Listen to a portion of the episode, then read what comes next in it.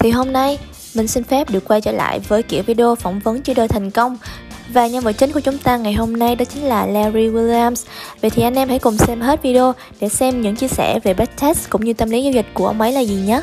Và bây giờ chúng ta hãy cùng đi ngay vào phần nội dung chính thôi. Chắc hẳn mọi người cũng từng biết đến người thắng giải World Trading Championship năm 1987 là ai rồi đúng không? Đấy chính là Larry Williams, người đã biến 10.000 đô thành 1 triệu đô. Larry là người đã dạy phương pháp trading của ông cho hàng ngàn trader trên khắp thế giới.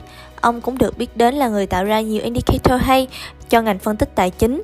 Thì bài phỏng vấn này được trích dẫn từ website TradeStation, một platform trading rất nổi tiếng chuyên hỗ trợ cho các trader giao dịch trên thị trường futures và stock. Và bây giờ chúng ta hãy cùng đi ngay vào bài phỏng vấn nhé.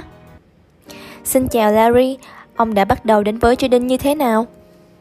Tôi bắt đầu tình yêu của mình với ngành công nghiệp này kể từ năm 1962 khi giá cổ phiếu bắt đầu giảm mạnh dần. Và cuối tháng 5, khi Tổng thống Kennedy thông báo sẽ giảm giá thép và cổ phiếu ngay lập tức bị tụt mạnh. Đó là một trong những ngày kinh khủng nhất của thị trường trong suốt 20 năm qua. Tin tức sau đó đã lan nhanh khắp nơi và làm tôi rất chú ý. Tôi vẫn còn nhớ khá rõ ngày đó và những tin tức xuất hiện lúc đó. Tôi đã không biết rằng những điều đó sau này đã làm thay đổi cuộc đời tôi. Và lúc ấy, tôi đang là sinh viên báo chí của Đại học origin. Không ai trong gia đình tôi chơi chứng khoán cả và cũng chả ai mà tôi từng biết có chơi. Tuy thế, tôi rất tò mò. Tôi không rõ tại sao giá cổ phiếu lại sụt giảm và thị trường chứng khoán là gì. Điều mà tôi hiểu về cổ phiếu lúc đó là khi tôi mua 100 cổ phiếu, nếu giá tăng một điểm thì tôi sẽ lời được 100 đô. Khi biết được điều đó, tôi thực sự rất sửng sốt. Thời điểm năm 1962, 100 đô có thể mua được một chiếc xe tốt rồi. Tuy là hàng cũ nhưng cũng đủ dùng. Đó là thứ đầu tiên mà tôi mua khi kiếm lời được từ chứng khoán. Suy nghĩ của tôi lúc đó là 100 đô mỗi ngày, không cần xếp, khỏi phải đi làm, sẽ như thế nào nhỉ? Nó có vẻ là một công việc dễ dàng, lương cao và thế là tôi lao đầu vào làm việc cực lực kể từ ngày đó. Larry, ông nghĩ gì về backtest? Nó ảnh hưởng như thế nào đến cách mà ông trade? Là một trader, bạn sẽ có rất nhiều ý tưởng về cách mà thị trường di chuyển trong tương lai. Cách duy nhất để bạn biết về bức tranh tương lai đó là dựa vào các kết quả từ quá khứ. Nếu bạn có thể đọc được dữ liệu thị trường từ những năm 1910, 1920, rất lâu trước khi máy tính được sinh ra, bạn sẽ thấy mọi người đã bắt đầu nhìn đồ thị từ rất sớm, dùng dữ liệu quá khứ để tiến hành dự đoán giá cả. Một điều chắc chắn là tương lai không bao giờ có thể được dự đoán chính xác bằng quá khứ, nhưng nhịp điệu của thị trường thì luôn còn mãi.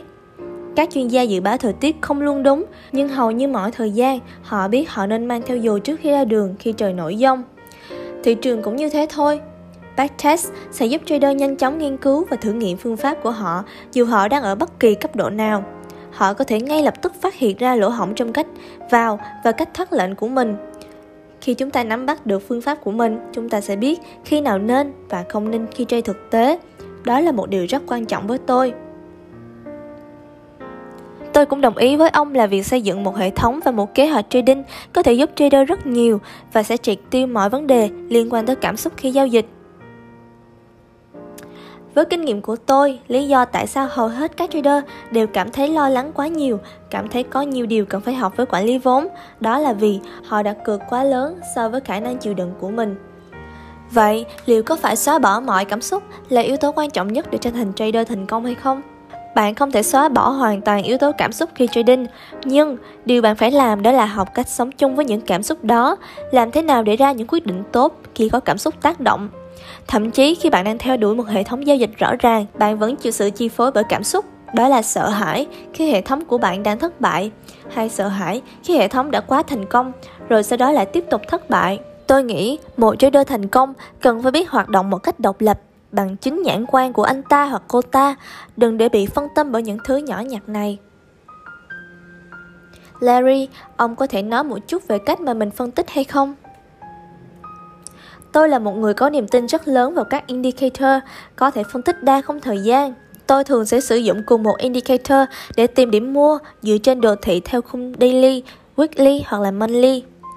Điều thứ hai là tôi sẽ sử dụng đúng thông số của indicator với đúng khung thời gian phù hợp.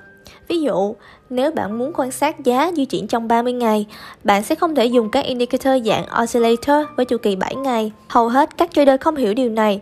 Indicator của bạn cần phải đúng với khung thời gian mà bạn chọn. Cho tôi hỏi câu cuối nhé. Nếu ông có một lời khuyên nào dành cho trader, thì lời khuyên của ông sẽ là gì? Có rất nhiều thứ tôi muốn nói cho mọi người về việc bắt đầu với cái nghề này. Điểm đầu tiên đó là quản lý vốn và quản lý cảm xúc. Bạn phải hiểu mối quan hệ giữa tiền bạc và cảm xúc của bạn. Cho đến khi bạn chưa thể làm chủ được cảm xúc, bạn sẽ còn gặp phải vấn đề đấy.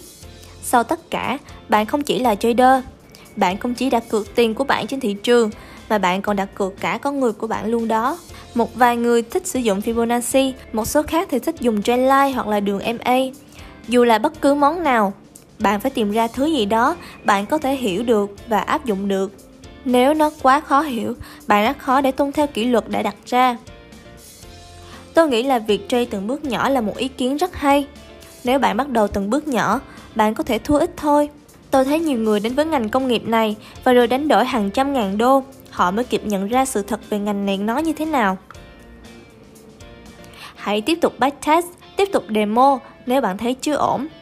Trade demo chẳng có lỗi gì cả, đừng chê nó.